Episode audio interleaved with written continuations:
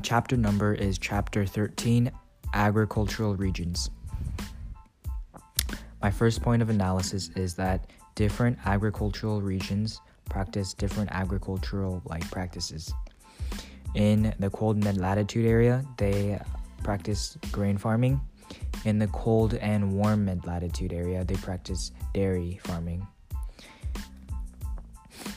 My second point of analysis is that grain is the go-to, uh, you know, crop to plant if the area is too dry for mixed crop agriculture.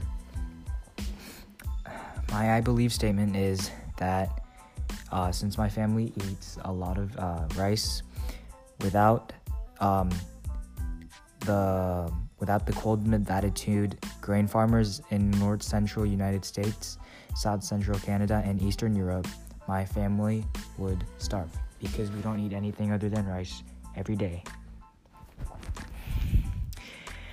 Um, a comparison between the text and something else I have read or studied is that there is the new technology, or yes, the new technology in, in like improvements in farming, such as pesticides, that uh, fight the pests, which we talked about in today's video, like food machines.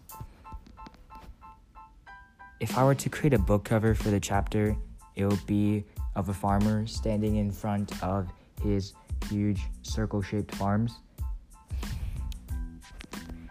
Um, and my catchphrase for this chapter is Farmers are the feeders of the world. Thank you.